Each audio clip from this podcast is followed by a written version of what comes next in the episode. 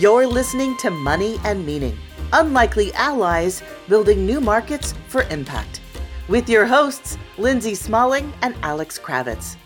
Check out our website, socialcapitalmarkets.net. Let's join the conversation. Welcome back to Money and Meaning.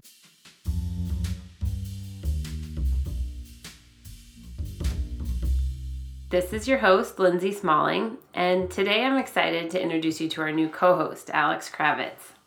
Liz Maxwell, who was my co host for season one, did an amazing job launching this podcast last year, but she recently moved back to her hometown of New Orleans and has unfortunately left the SOCAP team to pursue some exciting opportunities there.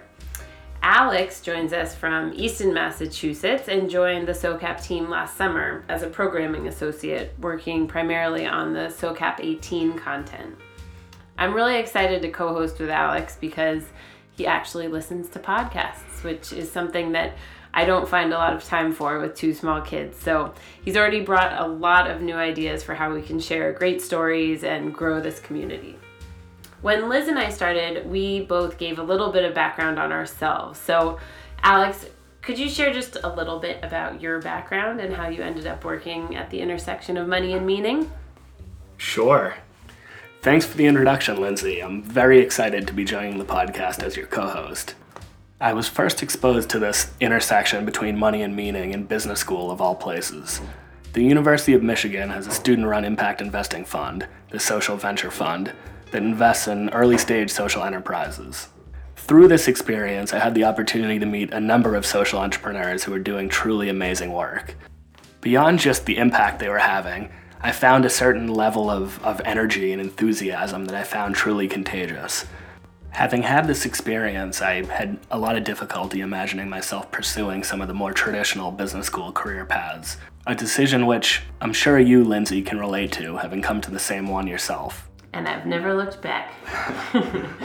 so, in this podcast, we decided to share an abridged version of a panel at SOCAP 18, which I'm excited about because we have so much great content at every flagship, and so little of it gets beyond the folks who are in that room.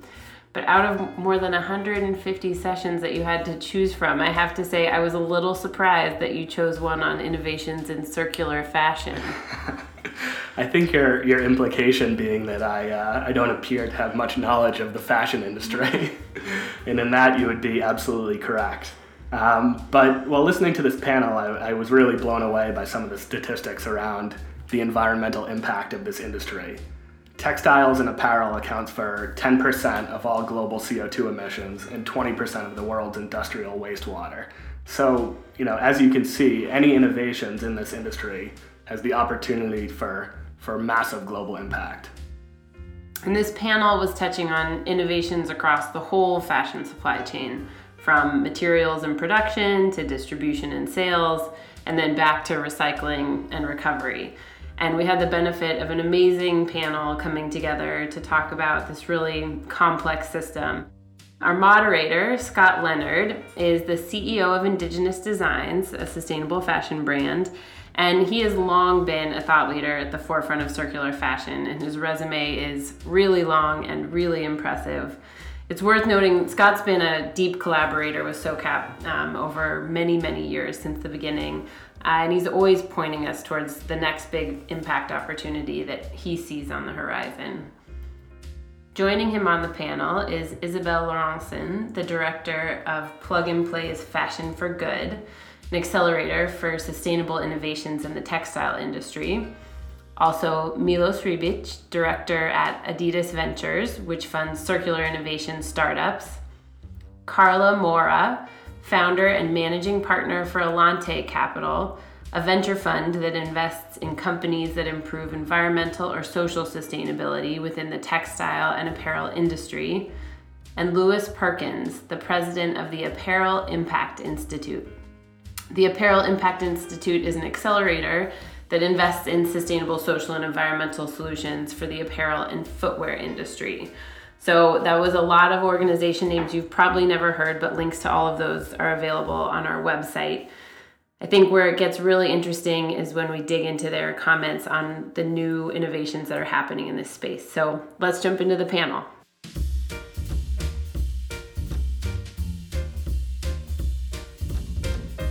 First thing that I'll say about Carla. I've, I, I've always been impressed with your work. Um, but you first started in the in the base of the pyramid, the BOP, uh, actually helping social entrepreneurs, which is also very dear to my heart. Working with indigenous, we we help artisans uh, scale jobs. Um, I, you've always struck me as a, as a, as a doer, but that you kind of took entrepreneurial uh, talents to a new level. You broke out, right? You mean you did something, this is pretty audacious. You, you, you've created your own fund. So um, cheers to you, and it's been very successful so far. And I'd love you to tell us a little bit about that. Great. Hi, everyone. Um, my name is Carla Mora, and I'm the founder and managing partner of Alante Capital. And Alante Capital is a new impact investment venture capital fund that is investing in new chemistries and technologies to empower circularity within the fashion industry, within the textile industry. Um, so, yeah, as Scott mentioned, I took a, a different path to get to this space, but before moving into impact investing about six years ago, I was working as a development economist in supply chain reform. And that's something that was always very near and dear to my heart. So after learning about impact investing and with my future or my past experience, I really wanted to focus my efforts on a fund that kind of married both of those skill sets and interests and looking at how do we how can we pull the levers in the way that we actually produce things so that they have a positive impact and not a negative impact on people and the planet. And so that was really um, the beginning kind of seeds going on inside my head that led to alante capital. And uh, when I launched Alante, it was originally going to be looking at uh, the agriculture space, and I was doing due diligence on a natural indigo company in the apparel industry and uncovered the incredible environmental problems that were happening in the industry and i was just taken back. I mean we all knew about the, the labor conditions and the issues in the supply chain. We remember the campaign in the 90s from nike and you know that part i knew but i didn't somehow get the scope of the problem um, the, the environmental problem. But one thing struck me uh, about the apparel industry was looking across different industries that I've worked with in the past, apparel seemed ready for change um, in a really exciting way. That it was coming from the small and emerging ethical fashion brands that were driving consumers to start saying we want better products, but also the large and established brands were actively looking at ways to um, improve their production practices, ensure that their suppliers were upholding the standards that they expected, and they were putting resources to work um, with organizations like Fashion for Good that you'll hear about. They, they had foundations, um, C&A Foundation that we heard from Dimple earlier, where they were putting money to actually spur innovation to help improve, to help solve the problems that the apparel industry faced. And that was really exciting, and so I wanted to be a part of it. Um, so, anyhow, uh, my fund, I'm the managing partner alongside my other managing partner, Leslie Harwell, who's based in New York. And we recently brought on our third partner and anchor investor, Eileen Fisher, who has her own apparel brand. It's been around for about 35 years. And for the last two decades, she's been completely focused on sourcing responsibly. And Eileen came to us um, to be a part of this fund because as an individual, not from her brand herself, but because she knows the struggles of how hard it is to source responsibly. And it's a big expectation and a big ask that we give to the industry um, to do that when there's not the real capacity to do that across the board. So she understood that it was challenging and she wanted to be a part of making it easier for companies across the entire industry, whether you're outdoor, you're luxury, your athleisure, your fashion, whatever. Let's see what is required for the industry to really take steps forward towards true circularity. So she came on board um, and and we really began about a year and a half ago. So a big part of our model, um, the thing that she was attracted to was that we work with the brands. So we don't look to invest in any brands ourselves. We work with brands like Adidas, um, Patagonia, Nike, Levi's here in San Francisco, The Gap, um, to go in and ask them what can we what are you looking for to be able to meet your sustainability goals? And how can we help to bring innovation to you that will work within your supply chain? And so we have a very interactive relationship where we work with them to truly understand what are your goals? You want to decrease your carbon emissions by x percent by 2020 how are we going to do that? And there are a lot of strategies. Maybe you source this climate smart cotton um, or maybe you invest in a new material that is carbon neutral. We, we look across the scope. We can show them, have you seen these different innovations happening in the dye space, uh, in on-demand manufacturing? Have you looked at um, you know, ways that you can better plan your inventory so that we're not overproducing and having to burn unused garments that we see that in the paper all the time now and you know there's, there's huge problems there's huge problems with waste um, and so the brands are very excited to be a part of figuring out ways for them to solve this within their supply chain. So we work really closely with them to understand what the market needs, what's viable, and we source the innovation. So kind of similar to what Milos is doing, um, we're similar to a corporate VC, but we're not tied to a single brand. So we're able to work with lots of brands. And we have a, because we're a single industry focus, we get a lot of access of ex- super exciting innovation across the apparel industry, but we have, um, in order to have the diversification we need for our, to be able to have the exits within the time frame of our fund with the the multiple that we expect, all of that, we're able to um, diversify in a number of different business models. They asked me to, to show this slide just because it's a, and you don't have to read the small fine print, but it just kind of shows the ecosystem of the apparel industry. And this is the way we break it down um, and where we see opportunities for investment and innovation and it, how we see it. So, one's the production. How are things made, right? So, there's the raw materials, like what goes into making the shirt you have. There's the raw materials that go into it. There's the dyes, there's the chemistries to keep it from wrinkling, to keep the dye from running, to keep it from smelling when you're out there exercising, all of that stuff, right? All of those have opportunities for us to invest in preferred chemistries that remove the harsh, toxic elements that end up oftentimes in the rivers and water systems where the products are produced. Um, the raw materials, we're seeing a lot of innovation happening there with, especially right now, we're, we're also looking at the same or similar companies that are looking at biodegradable polyester to mm-hmm. address the issues with microfiber pollution that's ending up in our oceans and our fish and our uh, agriculture and our, our, tap water. Um, trying to figure out how can we invest in innovation that allows us to have the performance requirement that us as consumers want. We want those yoga pants or our exercise gear to still have that element that synthetic fibers provide, but can it have it without the problems that synthetic fibers currently leave in our environment, being that they're plastic based?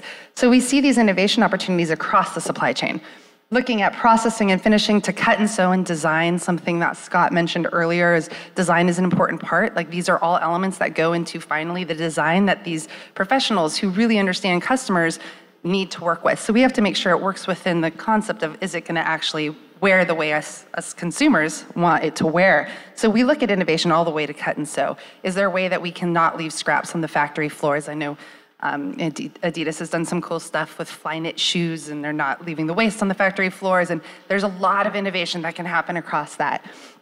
But then once we get out of the supply chain, um, another area is software that we'll talk about. He mentioned the Higg index, but how can we create traceability and, and improve efficiency across our supply chain through better management tools? So these are all options. And then when we dive into distribution, um, this is how we look at it: is how does this really reach the market? You see these retail shops closing down in the malls everywhere, and it seems scary, but really it's just changing. People are still consuming garments in an enormous at an enormous rate, too too much. um, um, and so we look at how are people shopping.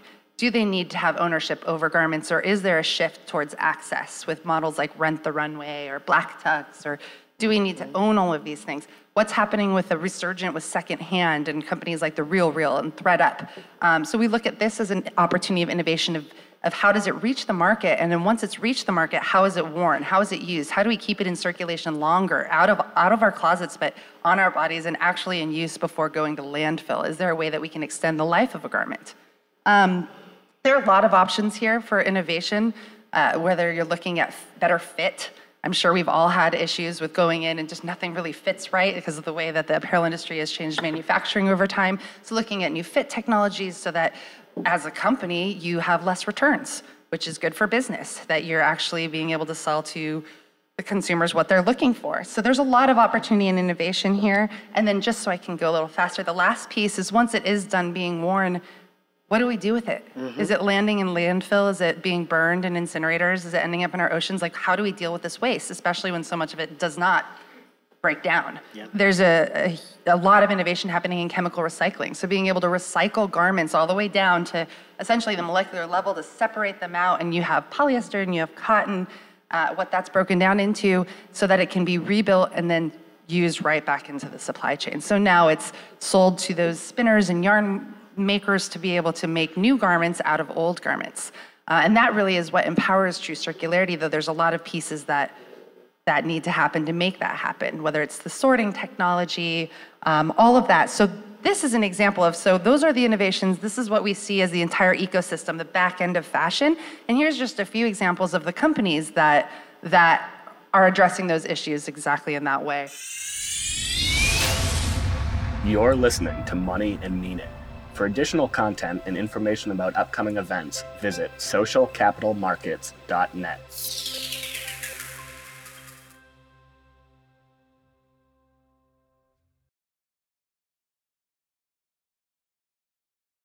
It really does show an ecosystem. And although uh, we want to talk about some of these companies, um, we'll, we'll get back to it. Um, but you didn't leave a lot on the table. You really covered a lot. So thank you for that. Um, Lewis, we're going to skip you for a second, um, if that's okay. And uh, we're going to move down to, to Isabel. And Isabel, I wanted to say that um, something I've said to you before too is that I really do feel like you bridge a lot of worlds. Um, being uh, growing up in, in, in France, yeah, and and then um, living in Amsterdam, but also working uh, not only in Amsterdam but also with a Silicon Valley plug and play. So you're holding up. Uh, so many different worlds. So when we first were looking at all the different partners that we wanted to bring in for Fashion for Good, which has been an amazing incubation and accelerator, um, Plug and Play came, came to the top as one of the best and brightest uh, Silicon Valley incubators and accelerators. But it's a little bit of a different world, as we've all uh, found out. But you've bridged that gap, and you've done an amazing job, and you've been a huge part of the success. So thank you for that. And part of that success, too, is, is being the bridge uh, between the investment and the investors and putting that innovation into work within the supply chain with all the partners but it's also understanding the needs of the entrepreneur. So, wanted to give you props for that. But uh, can you tell us about Fashion for Good, your uh, what your role with uh, Plug and Play, and um, a little bit about yourself, please? Thank you, uh, Scott. Um, so my name is Isabelle Laurencin. As you said, I'm French. So sorry for the accent. Um, uh, I'm the director of the Fashion for Good Plug and Play program. So we're based in Amsterdam, and we are part of the Fashion for Good initiative. Um, as you said, it's part of a, it was born as a kind of a unique partnership between, on the one hand, plug and play. Uh, some of you may know because our headquarters are not far from here in Sunnyvale. Um, we are one of the largest corporate innovations platform in the world. Besides our headquarters, where we run, run about 14 verticals, um, we run about 30 industry-focused accelerator programs around the world in Europe, um, Middle East, and, and Asia. Um, last year, um, we partnered uh, with Fashion for Good in Amsterdam to uh, launch this program to find, identify, support, accelerate those new technologies and solutions that will contribute in um, transforming that industry into a circular model. Um, so you've covered kind of all the sub areas uh, that we are looking at, uh, and it's very similar to to what Alante um, is doing. I'd like to put some numbers behind the impact that you mentioned, but not everyone is aware of how impactful the textile industry is, but it now accounts for 10% of uh, CO2 emission, which probably ranks very close behind the transportation industry. Yeah. Yeah. Um, and to produce the polyester that goes into our clothing, we use about 70 million barrels of oil every year. Uh, you probably know that for growing cotton, it's a huge amount of pesticides, water, fertilizers. Only 1% of the cotton production in the world is organic. Um, we also uh, look at Fashion for Good at the um, uh, labor conditions, and the whole textile industries employ 14 million workers that in some, um, most of the time are still underpaid or under, under the ILO conditions. Um, so all of those uh, are topics that are pressing and most pressing because those impacts, those numbers are expected to increase by 60% by 2025, just tomorrow. Um, so we need disruptive innovation. Mm. Uh, and it was based on this statement that observation that uh, we need disruptive innovation and none of the big brands, big retailer, big uh, industry players can make that transformation on its own. We need collaboration to support those innovations.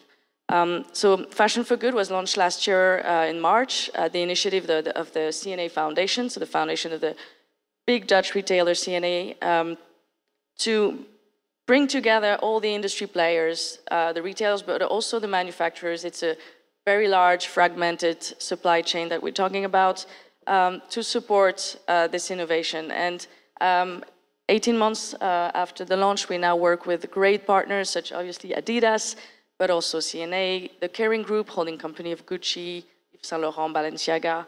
We work with Target, uh, Zalando, uh, e-commerce platform, PVH, Stella McCartney, uh, and many more. I have now no time to. We have now 10 partners. We'll soon welcome um, a few more. So we're really happy we, to have bring, brought together um, industry players that collaborate and openly share because we have built this pre-competitive space where it is on, uh, of the interest of the brands and retailers to de-risk their investment in those innovations by exchanging and sharing their experience with those um, innovators. So in practice, how does it work? Um, similarly to, to Carla Alante, we, we work closely with those um, brands. We, we do not push innovations to, to them because it wouldn't work.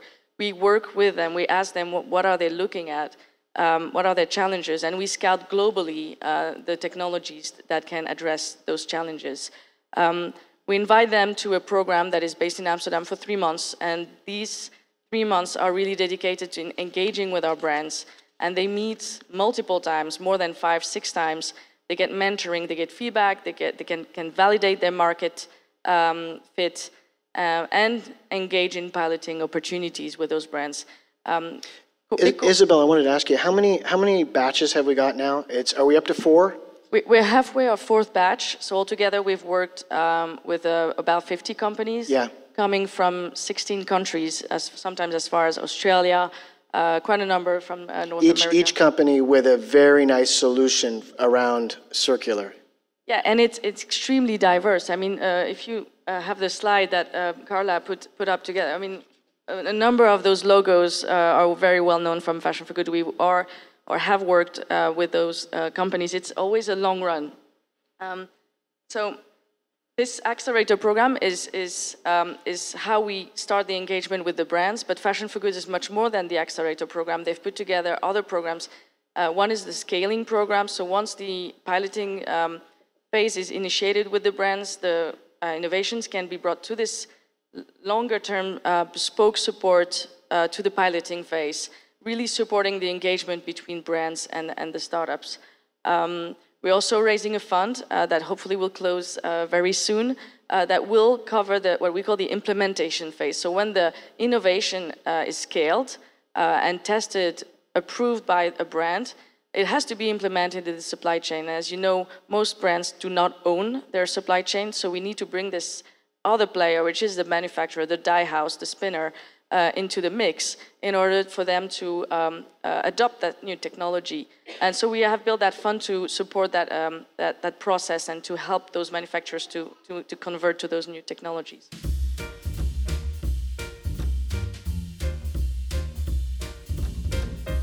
We're going to move to, to Lewis. Lewis, when I think about you, I, I really think of you as an icon around circular uh, as a person, but especially in circular fashion. Um, you, you really have helped so many different companies move towards circular, and specifically in, in the fashion space. If we talk about cradle to cradle certified, fashion positive, material wise initiatives, you've had your hand in all these things.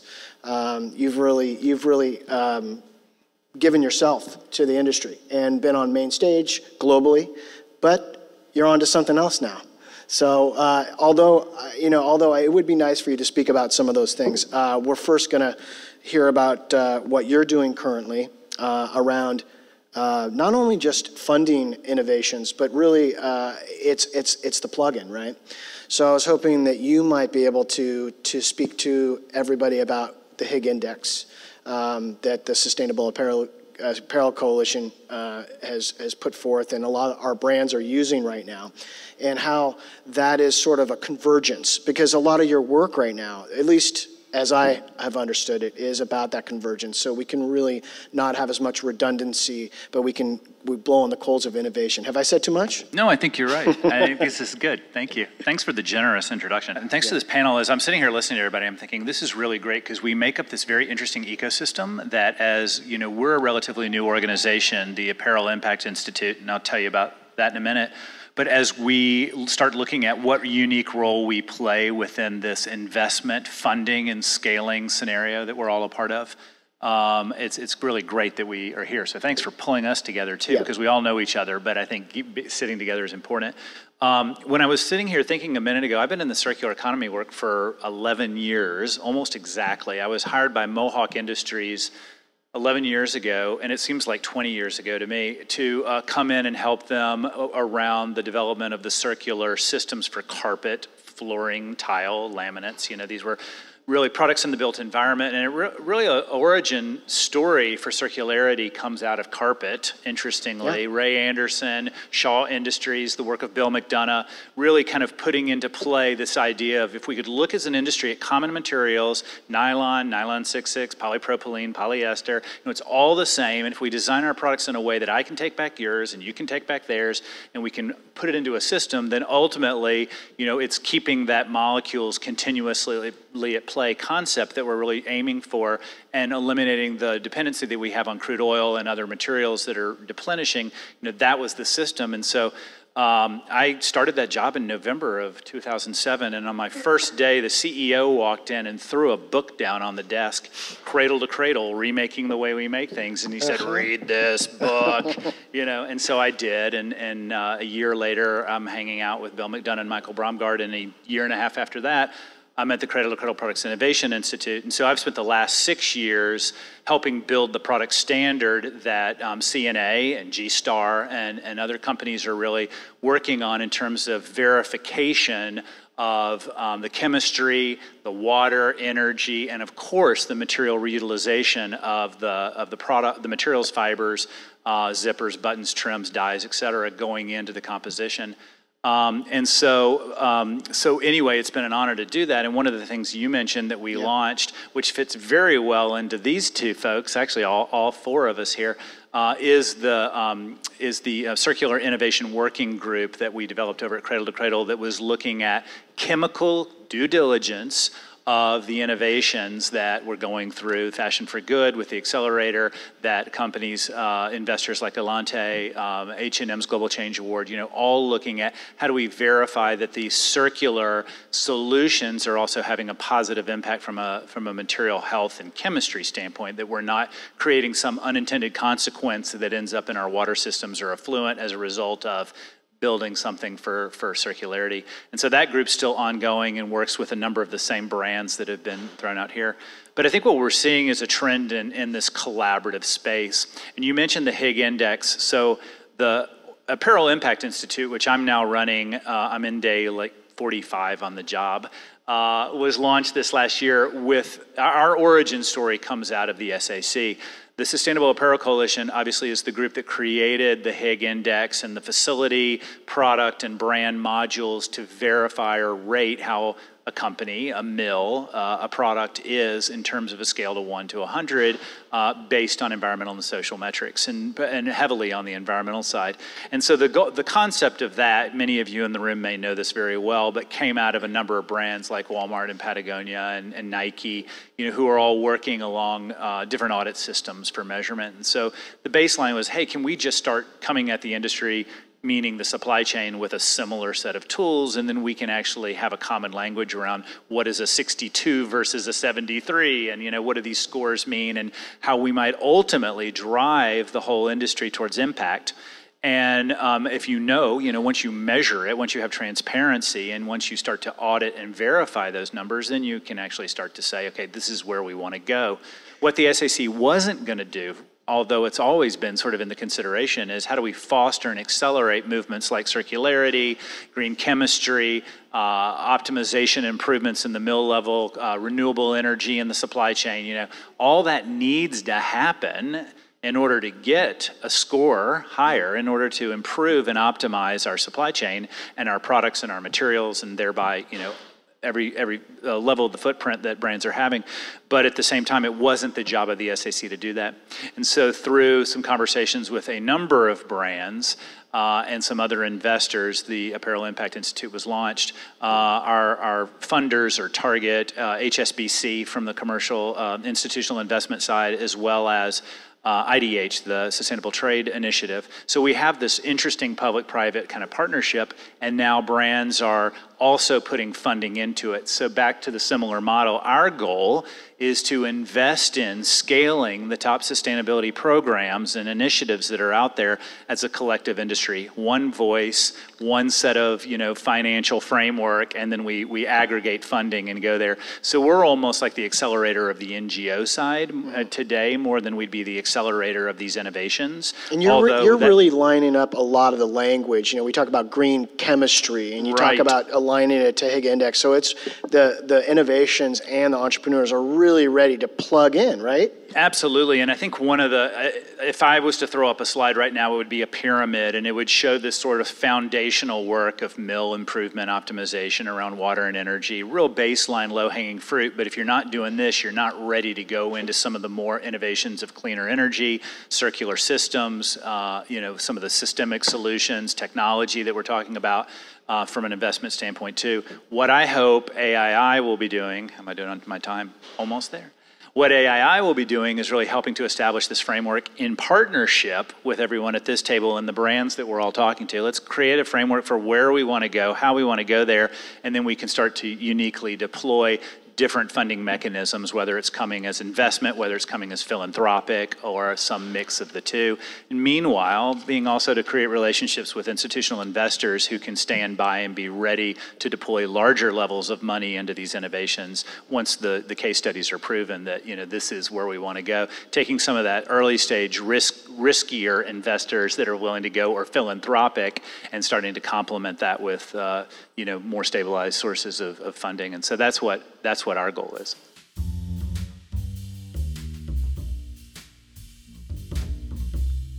I was fearful of this that I might not be able to ask all the questions that I wanted to ask. So I'm going to ask one for sure right now and have y'all give a uh, somewhat uh, pithy response.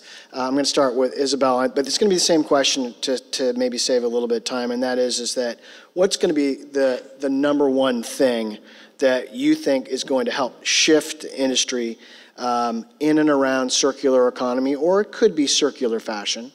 Um, and and realizing that, uh, from my standpoint, there is no silver bullet. There's it's everything. And I think Carla, you you hit it. I mean, you talked about. I said you didn't leave anything on the table because you really hit an, an ecosystem. Well, the slide's gone now, but um, you hit an ecosystem that's out there, and we really need to design from the beginning and go to the end, and then back around. So um, I'd like to go down the line, and I'd like to know if there's something that comes to mind from each of you um, is as the number one thing we can do. There is no silver bullet indeed. And actually, this industry might be more complex than any other industry. Uh, you need a, an alignment of stars with an alignment of interest with so many actors. The brands are ultimately the one who will push innovations in the supply chain, but they won't do that unless the consumer are willing to take those innovations. So there's a conjunction of factors and a conjunction of effort that needs to be led um, at all fronts, which is making sure the innovations are coming to the market, making sure the consumers are um, aware and are pressing pressing the brands to be more sustainable, m- more transparent, um, and also having access to that supply chain. So it's it's this collaboration, and uh, this is what we've actually tried to all put together. And there's not one thing; it's actually multiple things that needs to happen together. Okay, and I'm going to put you all on the spot really too, uh, quickly. Do you have a favorite uh, innovation out of all the batches? We've all seen so many different innovations coming out of circular. If you could just name one of your favorite, please. Very, that's very difficult. Uh, we have 50 now, so I feel really bad to, to pick one. I'll pick the one that is probably the closer to where we stand now. It's a company um, called Mango Materials. Uh, unlike Mm. Their names, they have nothing to do with mangoes. Uh, they are based in Redwood uh, in the in the valley, and they uh, basically extract the methane from wastewater treatment plants and use that methane to feed bacteria that can produce a, a biodegradable uh, uh, plastic that can substitute to polyester.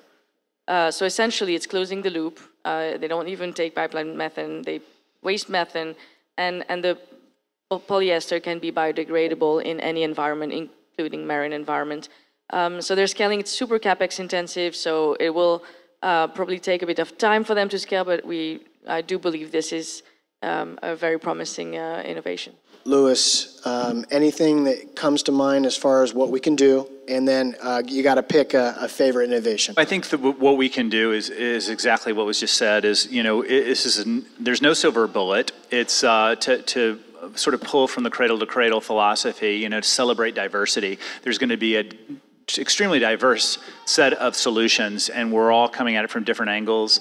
And I also agree it is while, while brands will implement, you know, there needs to be the economic value, and I think that's what we want to work on is really aligning that this makes sense. Because if we're retooling the whole industrial movement and and looking at the way that we've established the last 150, 200 years of production into a whole new model, then we've got to demonstrate that it makes economic sense, or it's or it's not going to fly, even if the consumers are saying they find this. Uh, you know, to be to be an interesting uh, solution, you know, it's got to make sense.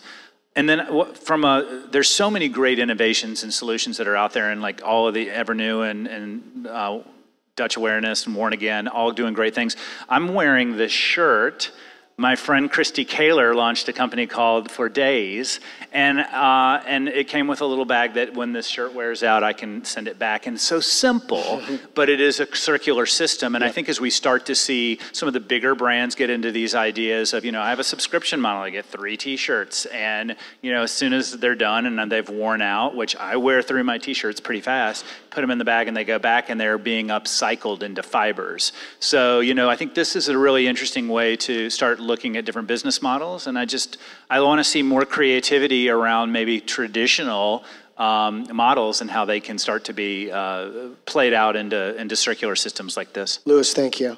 Carla, number one thing we can do to shift and your favorite pick, and you can't pick Molly now from, uh, from Mango. I think it's, that, that's tough, but um, in terms of something we can do, and we, we talk about a lot of how it's a lot of cross collaboration to really affect the entire ecosystem, and I think that's part of our job. But as a fund and a member of the impact investment community, this is a, a rising conversation that I keep having in different um, different panels and different events and talking about sustainable apparel and industrial innovation um, in a new way. And I think right now um, our, our pipeline is growing more than we can handle, and there's more money coming into this space. But I think having more of a conversation around this as a way to address issues around sustainability, opportunities to invest to combat climate change. Like it's a very exciting topic that goes much farther than I think um, prior conversations around sustainable apparel. Was that a call for more money in the space? Absolutely. Okay, I yeah. just want to make sure. Um, I think yeah, there's a lot of role, there's a lot of opportunity, and I think more and more funds that are doing stuff with us, um, similar types of there's a lot of room for us. Um, and then the if you're thinking of a single innovation, that's so hard. But I think I would go with um, Tyton BioSciences. I'm really excited about their technology at the moment, um, and they uh, break down your clothes. So your shirt made out of a cotton and polyester fiber, they can break it down all the way, uh, separate the fibers, and get those fibers rebuilt and back into the industry so that the you don't have to be making new polyester and and that cotton becomes a basically a pulp that can go right back into the viscose industry, which we talked about earlier being a very dirty industry. Now yeah. it can be a clean industry using uh, garment waste. So I think uh, we have a huge waste problem, and so those companies, and there's a number of great ones um, that are addressing that and cultivating and finding value for that waste and getting it back in the supply chain are the most exciting to me. Okay, thank you. And Milos, uh, the shift, one thing we might be able to think about or do, and then your favorite innovation. So as far as the shift, I think that executive engagement between manufacturing, supply chain, and brands is can can do more. Uh, we've had situations where we were interested in companies, and with you know from one or, or both sectors, we were asked to really bear 100% of risk, and that's not what you know we we can be successful at. And so I think at that point we wanted to raise a we will be raising conversations on an executive level where we want to, you know, really have the manufacturing and supply chain really start prioritizing some of the circular initiatives more than they do. Because on one side, we want to, you know, really be buying more and want to create more products. And so I really do think that that can really create a little bit of a shift. Sure. Um, as far as innovation, I want to shift more from companies, not that we don't work with, we work with a lot of them, uh, but I'm really excited about uh, revenues this circular economy can create for a lot of Southeast Asian local economies. If we look at what shared economy has done for our world here on the, on the western side, you know, what can similar impact that can create for local economies there. So on one side, you know, Adidas made the big announcement that it will make will not use virgin plastic by 2024. Yeah. So that requires uh, you know really stimulating local economies on the collection side, but really creating a new a lot of new kind of financial instruments for the scaling side, for creation of fiber side. So I think all of that together combined with one brand and more brands really following the same suit will definitely create a, a bit of a more impact where you know people have you know have a choice now to work in circular economy, which I think is going to be great for everybody. You're listening to Money and Meaning. I'm Lindsay Smalling, and you can find out more about the SOCAP conference, SOCAP 365, and sign up for our newsletter at socialcapitalmarkets.net. Uh, all right, so we do have a little bit of time for some questions. Um, and, and so if there are any questions. Earlier, somebody talked about natural fibers versus fossil fuels, and I think about implications to biodiesel of where we went down that path and what that does for your cotton grower in whatever country versus Fossil Yeah. fuel seems like a no-brainer. Well, I'd like to have one of the panelists uh, answer that m- maybe more technically, but I would say natural is always going to be more circular, right? Because it's biodegradable. So we're not putting petroleum into it, whether we're processing it and so forth. If we go natural, sometimes we can use, we can actually eliminate dyes completely, water use and all, all of that. Yeah, But- more, I'm, more I'm getting at reusing natural. Yeah. Doesn't, feels like it creates a problem, may not solve a problem. Versus reusing fossil fuel makes perfect sense. I'll let someone else field it. Well, I mean, these two guys have been working on some of the, or working with some of the investments in the space too. But I think from a from the standpoint of collecting, you know, you're collecting the materials, whether it's whether it's biological or technical nutrient, you know, so whether it's a petroleum based or and then a lot of what's these innovations are really taking a look at even those natural materials like cotton and converting it to a cellulosic based rayon like fabric. And so looking at continuing that life. And i guess from a environmental footprint you have to weigh that against the water energy and social impact that happened in stage one of growing that material versus the you know the costs associated or the energy and water associated with upcycling that rayon. And you guys may have done some studies or looked at some studies around sort of the, the weight of those two. I think that's getting at the question because uh, in, in some ways you know the, the technical materials like nylons and poly seem to be a lot easier but you do have to continue to move in uh, put virgin content Yeah. back into that and so it's kind of a yeah i mean it's a deeper conversation but it is kind of weighing out the costs associated with the two Yeah, no, I think it's also where you have the what's in theory, what's in practice. Uh, one thing is sure is that there is enough polyester uh, out there in the world um, for us to not have to produce polyester anymore if we manage to recycle it.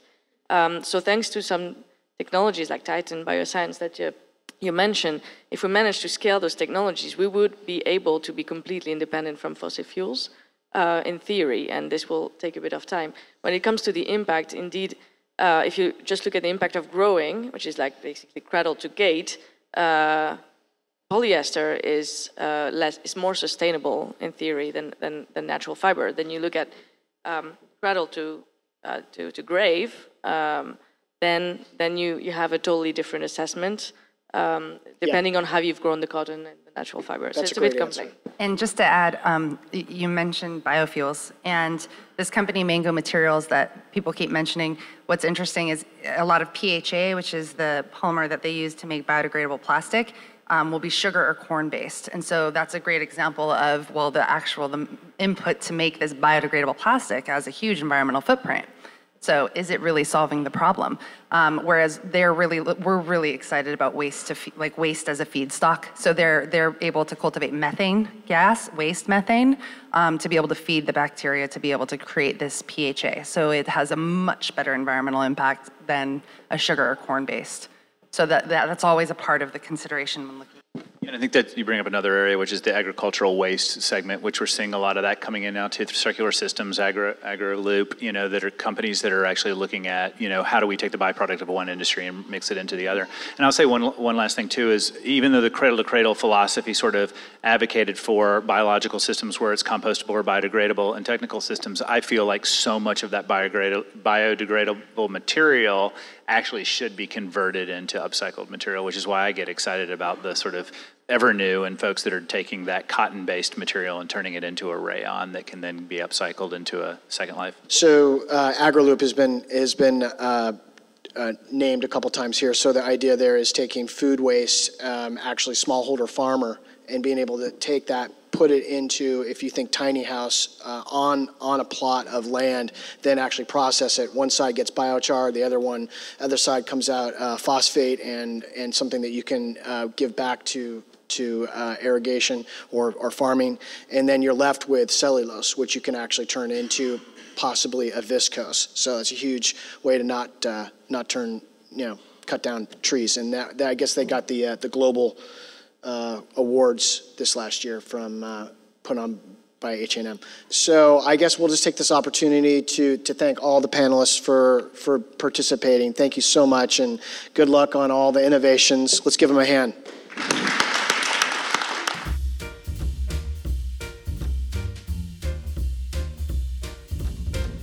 Thank you for listening to this episode of Money and Meaning. If you enjoy the podcast, please share it with a friend and help us continue to grow the audience for these important discussions. We'll be back in two weeks with a new episode. In the meantime, if you have any questions or feedback for us, we would love to hear from you at moneyandmeaningpodcast at gmail.com.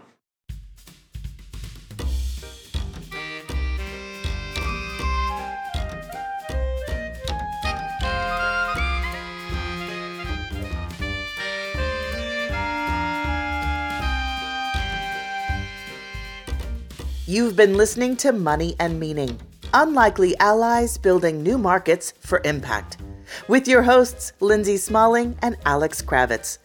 You can subscribe to this podcast on Apple Podcasts, Google Podcasts, Spotify, or wherever podcasts are heard. To learn more, check out our website, socialcapitalmarkets.net. You can also follow us on Twitter and Instagram at SoCapMarkets. Thanks for listening.